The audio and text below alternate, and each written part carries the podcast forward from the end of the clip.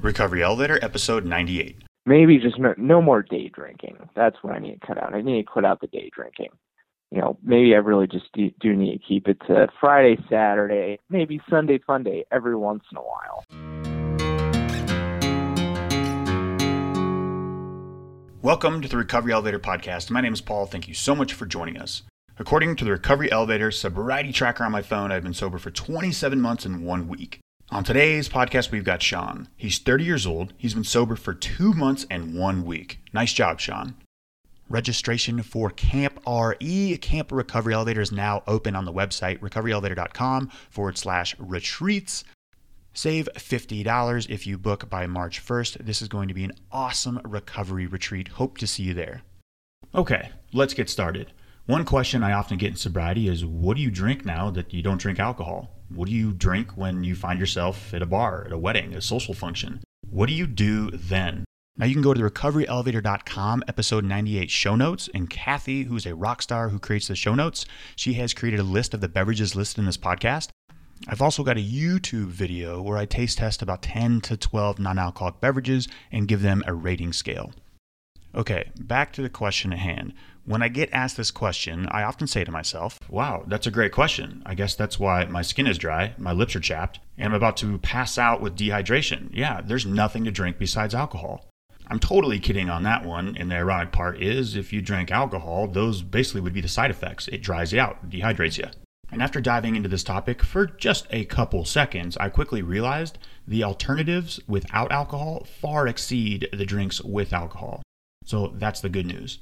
But before we start talking about the non alcoholic drinks that I recommend, and especially my go to drink, which I will describe in detail towards the end of this topic period, let's dig just a little bit deeper and find out why this question is actually being asked. And if you think about the question, you can't take it for face value because the question at face value is what do I drink besides alcohol when I'm out at a bar?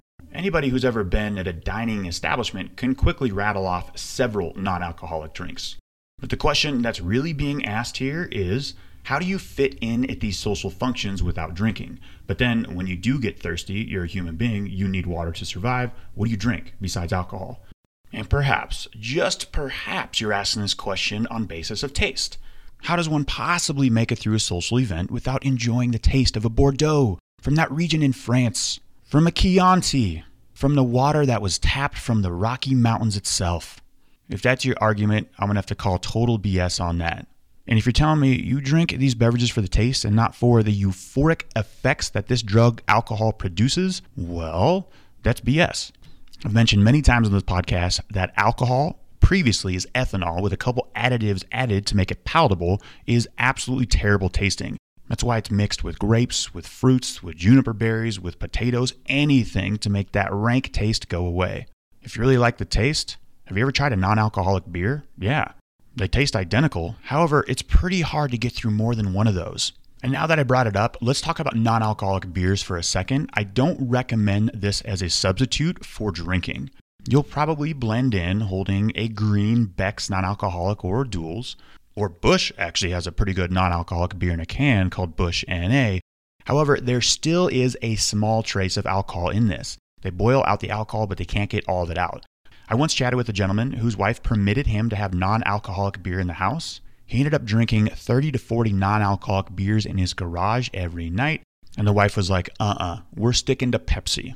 The only time I'll drink a non alcoholic beer while in recovery is when I go to a function and someone knows I'm coming and they say, oh, hey, Paul, there's Beck's in the fridge. I usually have about a half of one. I don't want to be rude. I'm serious on this one. I usually have about a half of one, pour the rest of it out, and then go for something else.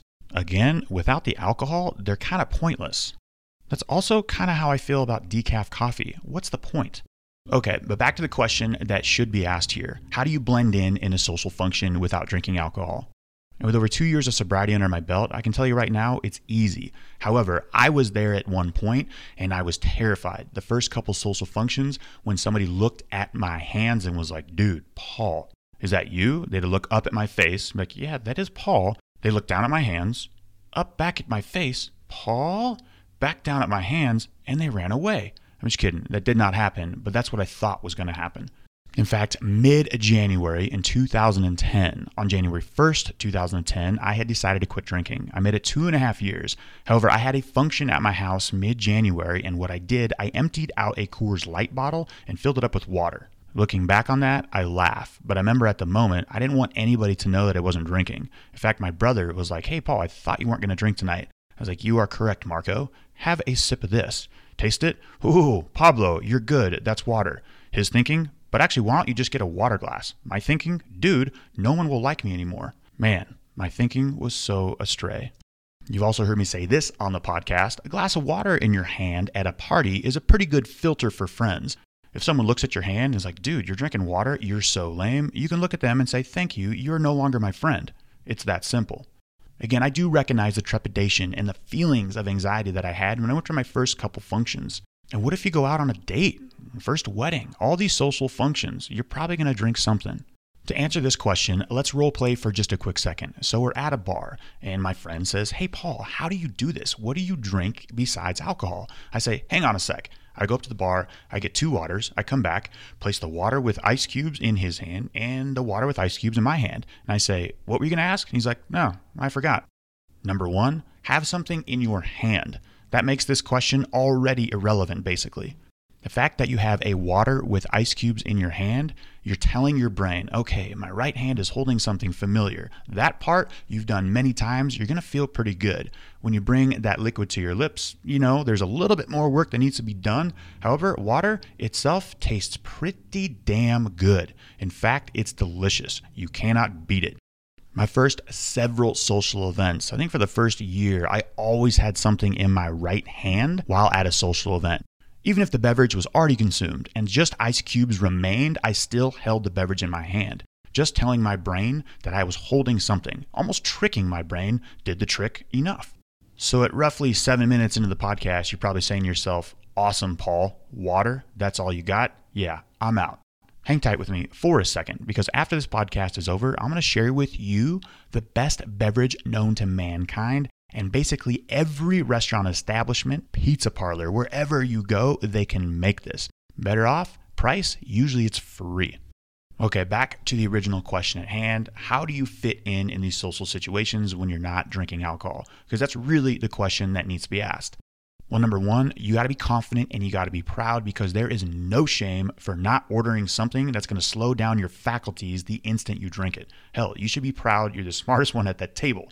If somebody gives you flack for ordering a Diet Pepsi at dinner, look at them, look at your body, and be like, dude, this is a temple. There's no way I'm going to put that shit in my body. When was last time you had a Shirley Temple? I can guarantee it. That of all the people at your table, you just ordered the most delicious, refreshing beverage known to mankind. Well, how about for you, sir? I'm going to do a Shirley Temple, but if you could add double cherries on that, that would be fantastic. And then go about your conversation. It's kind of like the guy who orders the kale and arugula salad with cranberries. If he orders it in a fashion like this, yeah, I'm gonna have the item uh, about four four below the big boy burger. That'd be great. Thank you. Yeah, all of their friends are gonna be like one, two, three, four. Dude, Rick, what are you doing? If you're just straight up like, yeah, I'm gonna have the kale and arugula salad, uh, extra cranberries, croutons, and uh, yeah, throw some shaved cheese on there. That'd be great. No one will bat an eye. So let's chat about some really good substitutes. You heard me just mention a Shirley Temple, and those are gosh darn delicious. Roy Rogers is the Coke alternative to that. But let's look at a ginger beer.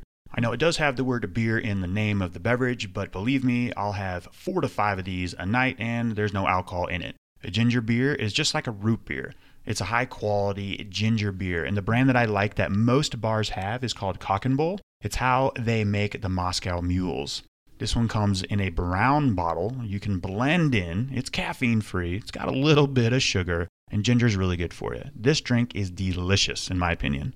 Another beverage that I like to get is a sugar free Red Bull in a pint glass with ice. They usually throw a lime in it and a straw, and from outside looking in, really nobody can tell if you throw away the sugar free Red Bull can. Oh, yeah, and here's a quick ordering tip. When you order, look at the bartender, look at your friends, look at the bartender and say, Yeah, I'm the DD tonight. I'm driving these clowns around. And then 99 out of 100 times, you're to get that drink on the house and about 40 refills after that. Seriously, it's awesome. Before we get to my all time favorite beverage that I order at bars, restaurants, social events, etc., let's talk about alternatives at home.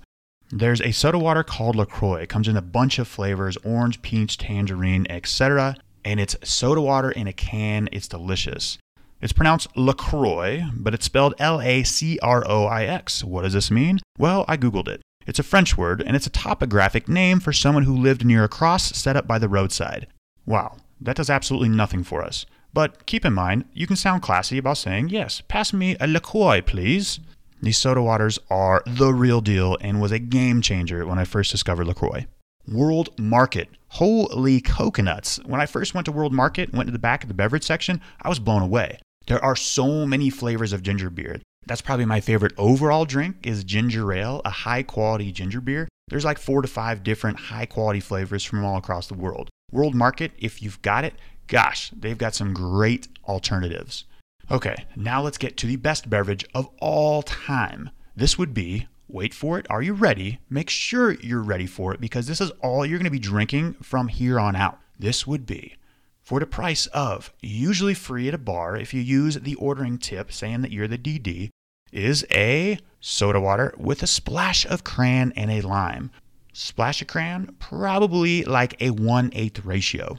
Or tell your mixologist to hold the C button on the gun for about a second. That would give you the adequate splash of cran needed. And then lightly squeeze the freshly cut lemon, let the lemon spray over the top of the beverage, insert straw, and then commence heaven. A taste enhancement option would be to enjoy this beverage in a chilled glass. Perhaps float an umbrella in the top. It doesn't matter. It's delicious regardless. So, usually in a restaurant, this beverage will come in a pint glass. There's bubbles, it's red, it has a garnish. If you're looking to blend in, which again, that's really what this question is all about, this drink will do the trick every time. Oh, yeah, and again, did I mention it's freaking delicious? Okay, so now let's hear from our interviewee, Shaun. Shaun, how are you? Good. How are you doing, Paul? Hey, I'm good. Thanks for asking. Shaun, let's get right into this. When was your last drink? It was two months, one week, and two days ago. Nice. Congratulations, man. I bet that feels good. It does. Thank you. Here we go. And before we get any further, give listeners a little background about yourself. Maybe where you're from, what you do for a living, how old are you, and what do you like to do for fun? Okay. So I grew up on a farm in southern Idaho moved to Montana 12 years ago. Currently, I do wealth management. I'm 30 years old. For fun, like to play hockey and snowboard in the winters. When summer comes around, go play soccer, and then as soon as fall starts, I coach little league football and play in a flag football league here in Bozeman. Nice, coaching little league flag football. You probably get paid a lot to do that, right? Uh, no. Well, actually, you know, the the moms usually get together and give you usually quite a bit of money in gift certificates to random places. usually bars, actually. Oh, yeah, yeah. There you go. Hey guys, yeah, six pack of beer for coaching my kid. Uh, yeah, but actually, uh, yeah, coaching that's football, not far off. being of service, that's awesome. We'll probably, we definitely will touch up upon that later. But Shaun, I'm just gonna ask you the mother lode question. When was your bottom? So my bottom was April 17th, 2016, I was up at Big Sky for closing day, pond skim. Was doing a lot of day drinking, doing a lot of drinking at night. Was blacked out for about three hours. Decided at some point that I really needed to drive home. Don't remember much or any of this. Uh, fought one of my friends for my keys. Apparently, I won that fight. Didn't find out about that until about six months later and proceeded to drive home. Go, and I don't know how familiar anyone is with this area, but the canyon from Big Sky to Bozeman is one of the deadliest canyons in the country. And right before getting into the canyon, I uh, put my truck up against a guardrail for about 20, 30 feet. So I have a nice constant reminder along the side of passenger side of my truck, and I can see every day of the damage. And then I was doing 65 through 45. Apparently, that's also illegal. Got pulled over, thankfully, just because I honestly believe there's a really good chance I would not be here today. I probably would have hurt myself in the canyon, and I probably would have taken someone else with me. So that was kind of a blessing in disguise. Where did you get pulled over in but the canyon? Was it up top or at kind of at the bottom? It was at the bottom, right before the Exxon. Gotcha. Gotcha, gotcha. All right, yeah. keep going. Then from there, told the officer that I should not be driving, that I am extremely intoxicated, And so he decided to take me to a hotel, but ended up calling my parents. They became very worried about me, thought I was going to harm myself. So, sometime after getting dropped off by the police, a pair of officers showed up, decided that it was best that I be at a hospital and be supervised. So, they drove me to Bozeman. Most of this, again, I have almost no recollection of.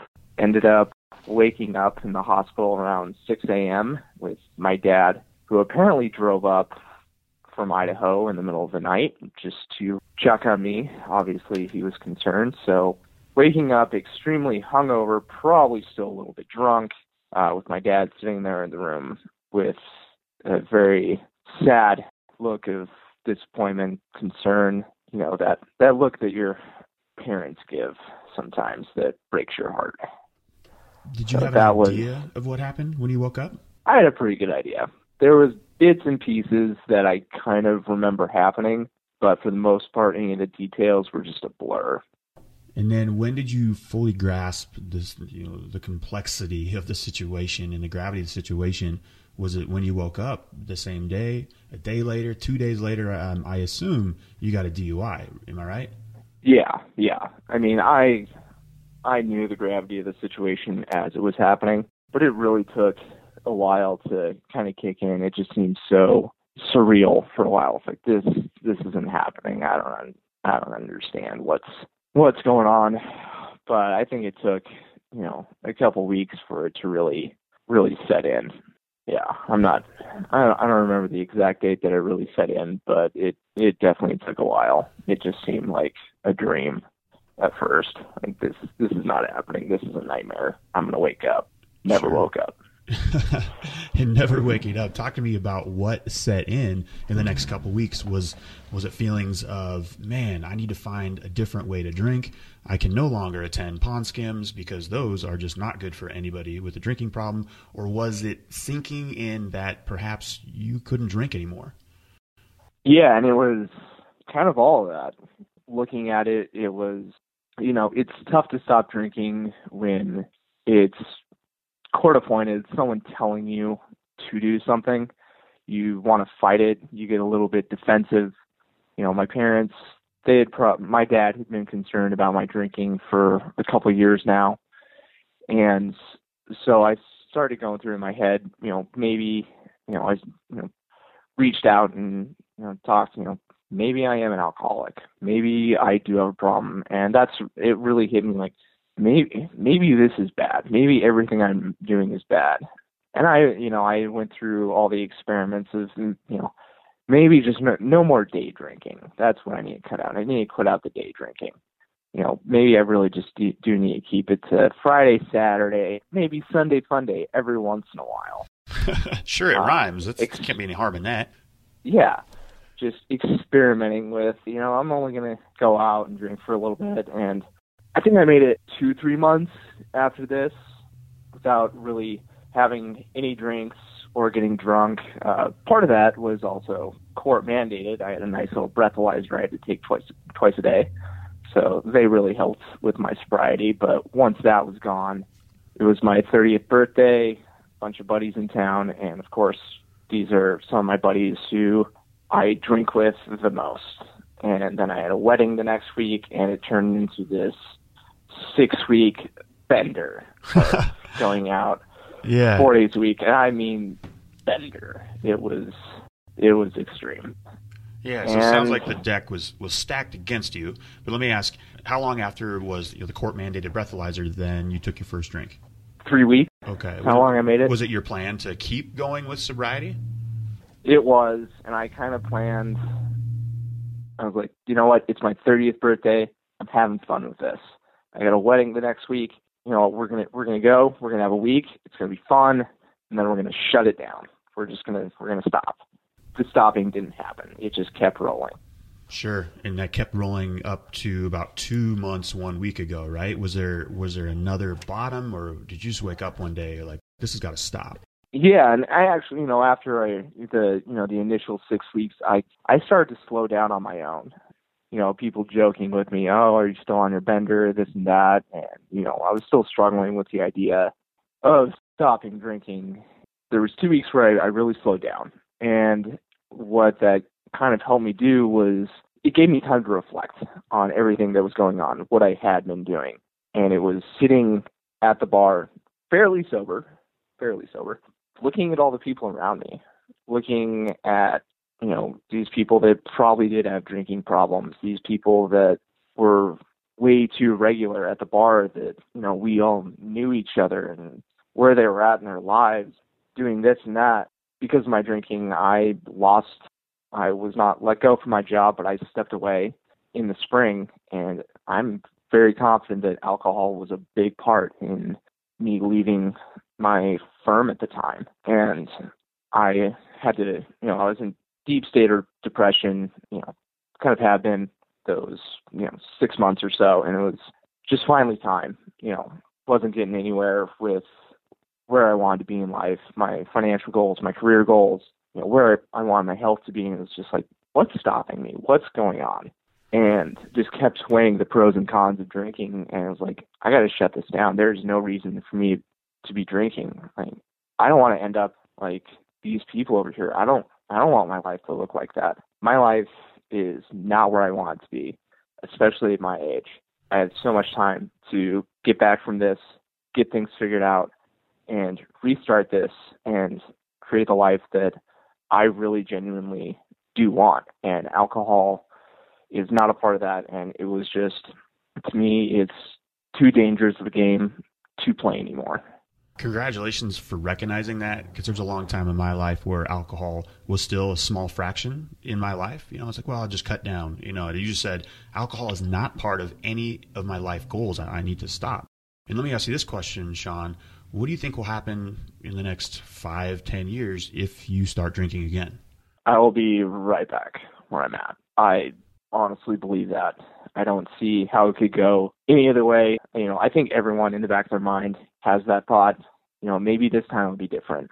Maybe this time I can go out and I can be a normal drinker. Maybe I can go out and have that one beer and go home and nothing, you know, and, and I'll be fine. But again, it's too dangerous. I don't I don't want to know. I what what happens if I do fall off, you know, the wagon again? Um, it could easily spiral, and that's all it takes is that one drink to turn to two drinks. That one time you went out to you going back out two days a week or three days a week. You know, it can start slow and seem like everything's okay, but it can snowball into a train wreck, and that's what I've done. Now, listeners, times those those seem like two benign questions, right? The first one is, eh, you know, like you're were you ready to quit drinking? Number two, what do you see in your future? But number one, you, you you've squashed all thinking of uh, that alcohol can be controlled. Yeah, you've, you've done the tests. So only day drinking, or you know, no day drinking, only Sunday fun day. That didn't work. And number two, the next question is, do you see it in your future? I've, I've interviewed people on this podcast. They're like, well, I mean, they're thinking about it in their mind. And not everybody on this podcast that gets interviewed stays sober. Shaun, there's no guarantee that the person on this side of the microphone, myself, will stay sober. I'm going to be sober today, December 8th, but there's no guarantees. But I can tell you right now with 100% certainty that there is no infinitesimal thought in my brain that tomorrow I'll be able to responsibly drink a beer or be able to control it. And Shaun, we're getting a little ahead of ourselves. So I want to want to back it up before you, you know maybe in your 20s your, you said that your dad had been worried about your drinking for for a couple years what were your drinking habits like how much did you drink you know we're going back to the college years back then it was maybe three times a week and i went to carroll college over in helena and wednesday was a big night to go out same with friday saturday as usual that was most of the time i drank i've never been one to just sit around my house and drink by myself. It's always been when I go out to drink, I'm drinking. I'm getting wrecked. I am going to party. So it was always those big binge drinking. And then it moved up to Big Sky for a couple years. That was not helpful because everyone drinks up there all the time. So probably again, four days a week. Never really did much day drinking, honestly, until I moved to Bozeman. I don't know why, but that's when the day drinking really kicked in. So Sunday fun days, you know, drinking on all day Saturday for football or skiing or anything like that. That's that's when that really kicked in. But it was pretty consistent with three days a week. There was times where I'd go a couple months without drinking when I was younger, but that's something that as the years have gone by, I don't think I've done that since I was probably 22. That was I think I went three months without drinking because I was on this big fitness kick. Didn't drink at all, and then got right back into it. And since then, I don't think I've gone more than two weeks without a drink until obviously, you know, two months ago. Sure. Sure. And you mentioned the word depression, and I can tell you, depression has been a big part of, of my story in my journey. Where you know I experienced depression, and I always thought it was depression and not the alcohol. That the two were not related. And you know I still struggle with depression at times in sobriety, but I really had to tease out that you know alcohol was was causing the depression. And what was depression like when you were drinking? And then comment on what it's like today. You know, in, in only two months in a week, sometimes it can take your brain four to five to six months to a year to kind of reset. Talk to us about depression when you were drinking and then now. So most of the depression, I'd say, was really it would go in with the anxiety, the hangovers, the looking at what you could have, especially when I was working so much, it was being depressed about the things that I could have done at work at the time. Last spring, I was going through a big breakup. You know, the depression didn't help, and a lot of times people channel their depression into anger. So there was a lot of fighting, a lot of that, and it was you know waking up the next day, realizing what you had done, and just feeling so bad about yourself, just feeling worthless. And just the alcohol and you know some of the research I've done, what it does to your brain as far as keeping the depression going, making it worse, was always very challenging when drinking.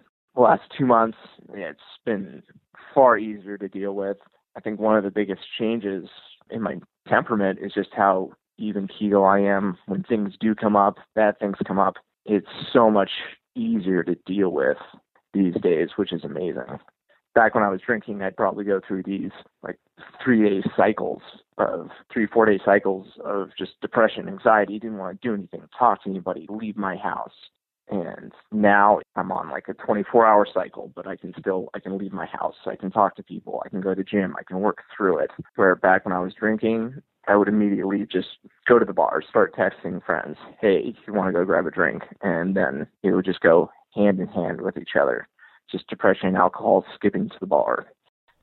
What was the anxiety like? That was a big part of my story because I would get anxiety, and you know, I can only deal with bad anxiety for like five to seven days. And then I knew that immediately if I drank, there would be a, a short reprieve. It would come back usually worse. But what was your anxiety like, and, and do you think it was triggered by the alcohol? I think it was definitely it was very heavily triggered by the alcohol. It's it's still there a little bit but the alcohol always made it worse, especially the next day. I might go out to the bar, feel good for three hours, something like that, but then even towards the end of the night, it would always kick back in.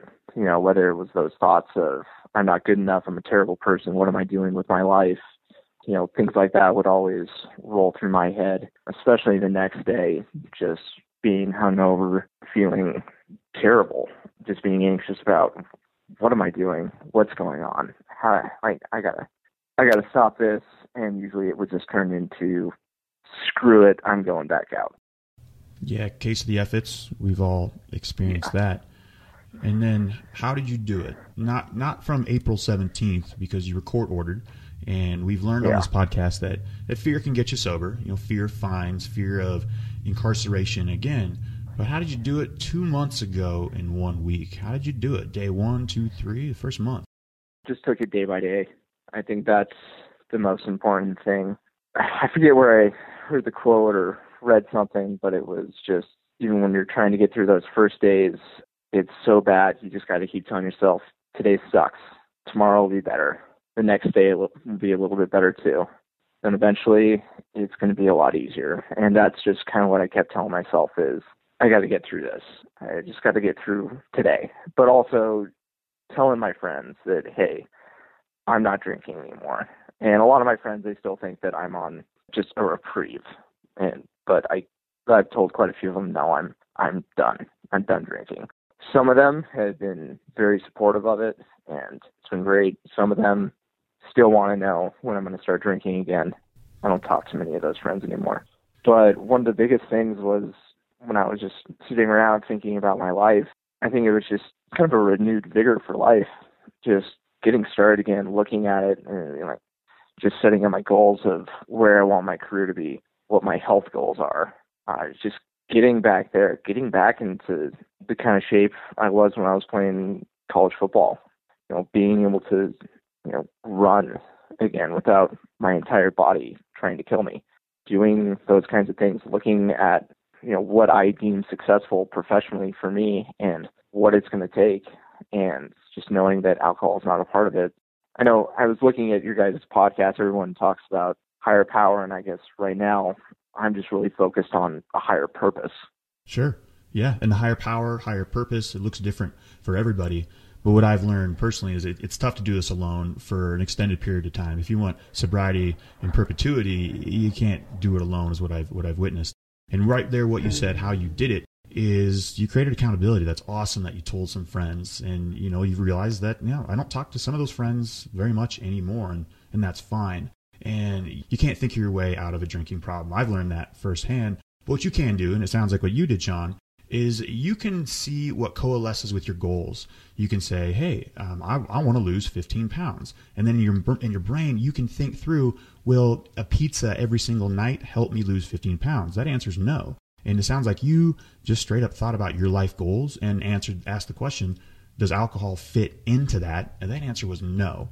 And that seems, you know, just accountability and reasoning logistically through that has gotten you two months and one week. Does that sound about right? Yeah.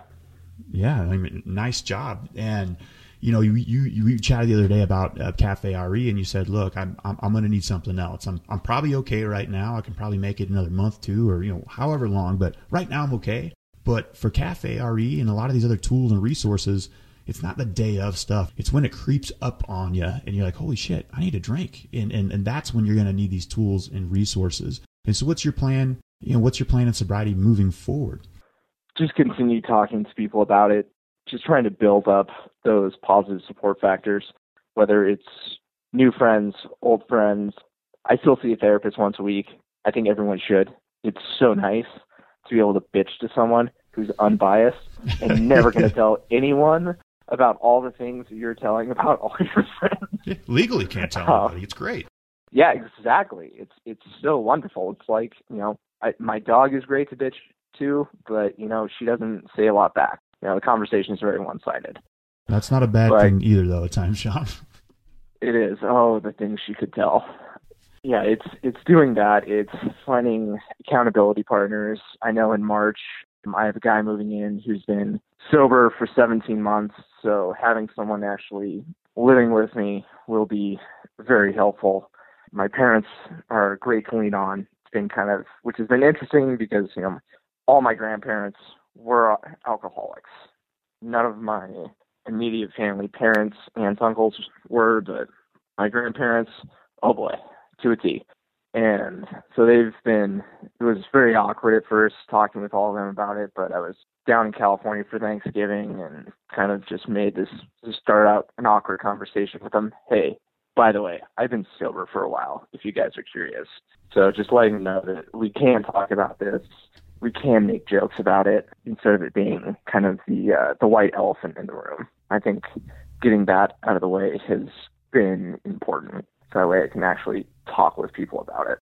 That's that's huge, and it's interesting you say that your grandparents were alcoholics, your parents weren't. I've heard that a lot on this podcast, and then with my family, it actually follows that similar tale. Because I think a lot of uh, you know children of alcoholics, uh, you know my grandparents, for example, or my grandpa, yeah, a lot of those people choose not to drink because they grow up in a household like that, and I'm I'm seeing that it kind of skips a generation. The genetics don't, However, if you don't take a drink, you'll never become an alcoholic if you don't go down that road. I've seen that often on this podcast, and I find that really interesting. And I'm sure there's research out there that I'd like to look into. And let me ask you another question, Shaun. You're 30 years old. You're a single guy. You're fun. You're professional. You're outgoing. Uh, what's it like being sober and trying to stay sober when you and I both know, especially in this town of Bozeman, Montana, there's a lot of alcohol consumed. But what's it like trying to get sober at such a young age? It's tough because everyone wants to drink. you know, I'm a part of a young professionals group, and you know, they unofficially call themselves a drinking club. So I've had to limit my association with that. Anytime anyone wants to do something, let's go watch the game at the bar. Let's go to this brewery, grab a beer. Let's go skiing. Oh, let's go grab a beer. Oh, we went for a hike. Let's go grab a beer. So the hard part is trying to. I've been trying to build a little bit of a new friends base. So that's always challenging.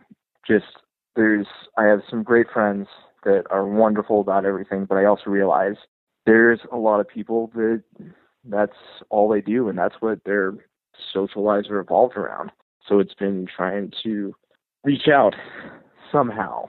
I'm still trying to figure this out how to meet people and make friends again, especially without alcohol. And I think the biggest challenge is just retooling yourself totally because you're always used to going out, you know, having that beer, having, you know, that little bit of buzz confidence, and now you're going in sober. And it was, you know, terrifying at first and it's hard to get used to. And my friends noticed it right off the bat. They're like, You are so quiet these days. You don't say anything anymore. You know, you don't seem happy, you don't seem okay. It's just you don't have that that alcohol anymore to help you out with it. And it takes time and I'm finally coming around to being I guess normal again. You know, being chatty, being able to go out and where it's normal that I'm not concerned about. You know, I still go out with my friends a little bit. You know, just go to the bars, watch the games. A lot of times, end up driving them home, but it's it's a it's a bigger challenge when you're sober. But it takes time. It's one of those things. Once you get used to being uncomfortable in it, it's not as bad. It's kind of uncomfortable all the time, but it's just it's normal for you now. It's normal to be sober around all your friends who might be a little drunk. Shaun, I think you and I were were kind of living at the beginning of a time that's going to shift drastically when it comes to social life and events. For example, in larger markets, uh, there's there's alcohol-free parties sponsored by Daybreaker.com, which are heavily wow. attended. We're talking hundreds of thousand people in Austin, Vancouver. There's Sober Vacations International. There's the other side. You know, they do SoberNightLife.net. There's LightsOut.com, which I I think it's a website there are dry bars, dry nightclubs opening up in these larger markets in, in Chicago, New York, and London where they don't serve alcohol. And it's not for, it's not dedicated to people in 12 step programs. Sure, though they might attend at times, but imagine a place where you can go and you're not at risk of being hit on by a drunk person. You know, there's not throw up in the bathroom. There's, you know, a whole lot of that uncomfortable, just disgusting stuff involved with bars and nightlife and you can be yourself. It'd be really fun to meet other people and, and girls in, in a scenario like that. And Shaun, you and I live in the same city, man. I, I say you and I road trip it to one of these um, like sober, sober overnight festivals, these concerts, man. That'd be pretty sweet, huh? Oh yeah, I agree because you know Tinder is you know one of the best ways out there of meeting people, but as soon as you put sober on your profile, those matches don't come anymore. I'll tell you what, no one no one wants to talk to you. Oh, that's funny. Uh, I've, I've experienced that. I've also experienced it on the other side. I tried an experiment on Match.com, and my, my profile, the first line was like, recovering alcoholic, ADHD, professionally diagnosed, allergic to horses. Um, you just like threw it all out there, right? And um, the response I got there was pretty cool as well. But uh, I, I, think I'll tailor something more to in in, in, in the middle there. But yeah, because I mean, yeah. I don't want to go on one date that I meet with somebody on Match.com who, who's who's a lush, and you know, I can if I can eliminate that right off the bat, that that's great. But yeah, Shaun, I hear you about the the sober network. You and I, this is new. We're going to have an on ice connection with the Space Cowboys. Am I right? Yep. Yeah, so we are on the same adult rec hockey team now, starting in a couple weeks. Pretty low level of hockey, which uh, skating is, is difficult. Yeah, but it's, it's going to be fun yeah, no, it's it's a good time. Let's let's be easy with that low level hockey. You never know if somebody else on the team is going to hear this. No, I'm talking about myself. Yeah, yeah. I tried skating backward the other day. Again, it's it's freaking hard ice skating, and then you got to do it with a stick and a puck in your hands. Uh, yeah, it's it's hard. For everyone listening to this, Paul is our ringer. Paul is definitely our ringer. He's lying right now. Uh, no, it's because I, I, I bring I bring a ring um, that I have to skate around to practice. I put a ring on the ice to practice circles before the game starts. That's what they mean when they call me the ringer. Yes. All right. And Shaun, we have reached the rapid fire round. If you could answer these questions within 30 to 60 seconds, that would be great. Are you ready? I'll do my best. All right. Besides Big Sky, what was your worst memory from drinking? Ooh, I think a day after my birthday, we had a Sunday fun day. I apparently wanted to wrestle or fight, and I punched one of my buddies in the head. My buddy is a giant. He threw me down a flight of stairs. Man, you flew down so, a flight of stairs. Yeah, that that's also yeah. happened to me while I've been drinking before. Not fun. Yeah. I understand how that feels. Next question. We've all heard the aha moment. Did you ever have an oh shit moment indicating that you really can't control your drinking? There was a lot of them. Anything specific coming to mind right now? No, but I know there was a lot of them. I think they were they're always when you make a joke about, oh yeah, I'm an alcoholic, and then you don't laugh. And you're like, oh shit, I am an alcoholic. Yeah, I hear you. And Shaun, you're pretty green to sobriety with two months and a week, but still, that's a lot of time to build on. What's your favorite resource in recovery so far up to this moment? My favorite resource, honestly, is the gym. Whether it's playing basketball, there's always people there to go talk to, and it doesn't have to be about alcohol. Just, hey, what are you doing? You, you want to shoot some hoops really quick? You want to go lift really quick? Whenever that kind of comes up, it's just super easy. Go over there, get your mind off it, Watching football on the TVs, just go somewhere else, get something else going. I love that. I don't think I've heard that answer. And really, if you think about it, the gym and alcohol, they don't coalesce. I mean, that makes a lot of sense without. Yeah. And Shaun, in regards to sobriety, what's the best advice you've ever received? Just take it day to day. It's it really is about focusing on that one day, especially if you're having cravings, and just winning your fight through on that. Being able to make it just turn that thought off and get away from it and making it that one day without drinking and then starting the next day. And what parting piece of guidance can you give to that 30 year old single guy right now out there listening in Ohio? What advice can you give to that person? Just start. Just take the first step forward. Try and be sober today. Don't think about tomorrow. Start talking to people about it start talking to sober people or your friends who who are concerned about you or your friends that don't drink. Just start talking to people about it. Say, hey, I think I have a problem. Shaun, I love it. And before we depart, give listeners your own customized "You might be an alcoholic if" line. Ooh, I think it goes back to you might be an alcoholic if you make a joke about being an alcoholic and you immediately stop laughing after the joke. I love that. Oh wait. Oh oh no. It it, it hurt. It it hurts so bad because it's towards me. I love it. Yeah. Um, Shaun, thanks for joining us, man. I'm actually serious on that road trip, dude. We should we should go check out one of these sober parties, sober festivals, sober concerts. That'd be fun. Yeah, it would be. Yeah, that'd be a blast.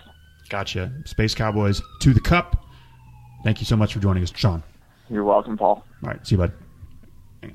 I'm excited to announce that on January 22nd in Los Angeles, I've been invited to speak at an event called This Is My Brave. Now, you can purchase tickets for this event if you'd like to see me speak and the other great speakers as well. From what I understand, these are somewhat similar to like a TED Talks. They're shorter talks given by people um, through essay, poetry, music, and dance. I will not be dancing, but I'll just be chatting it up. It's going to be awesome. I'd love to meet you there in person after the show. You can buy tickets. I'm sure just Google This Is My Brave Again, it's in Los Angeles, Sunday, January 22nd at 4 p.m. at the Moss Theater, 3131 Olympic Boulevard, Santa Monica, California, 90404. Now, real quick before we depart, let's talk about a life hack.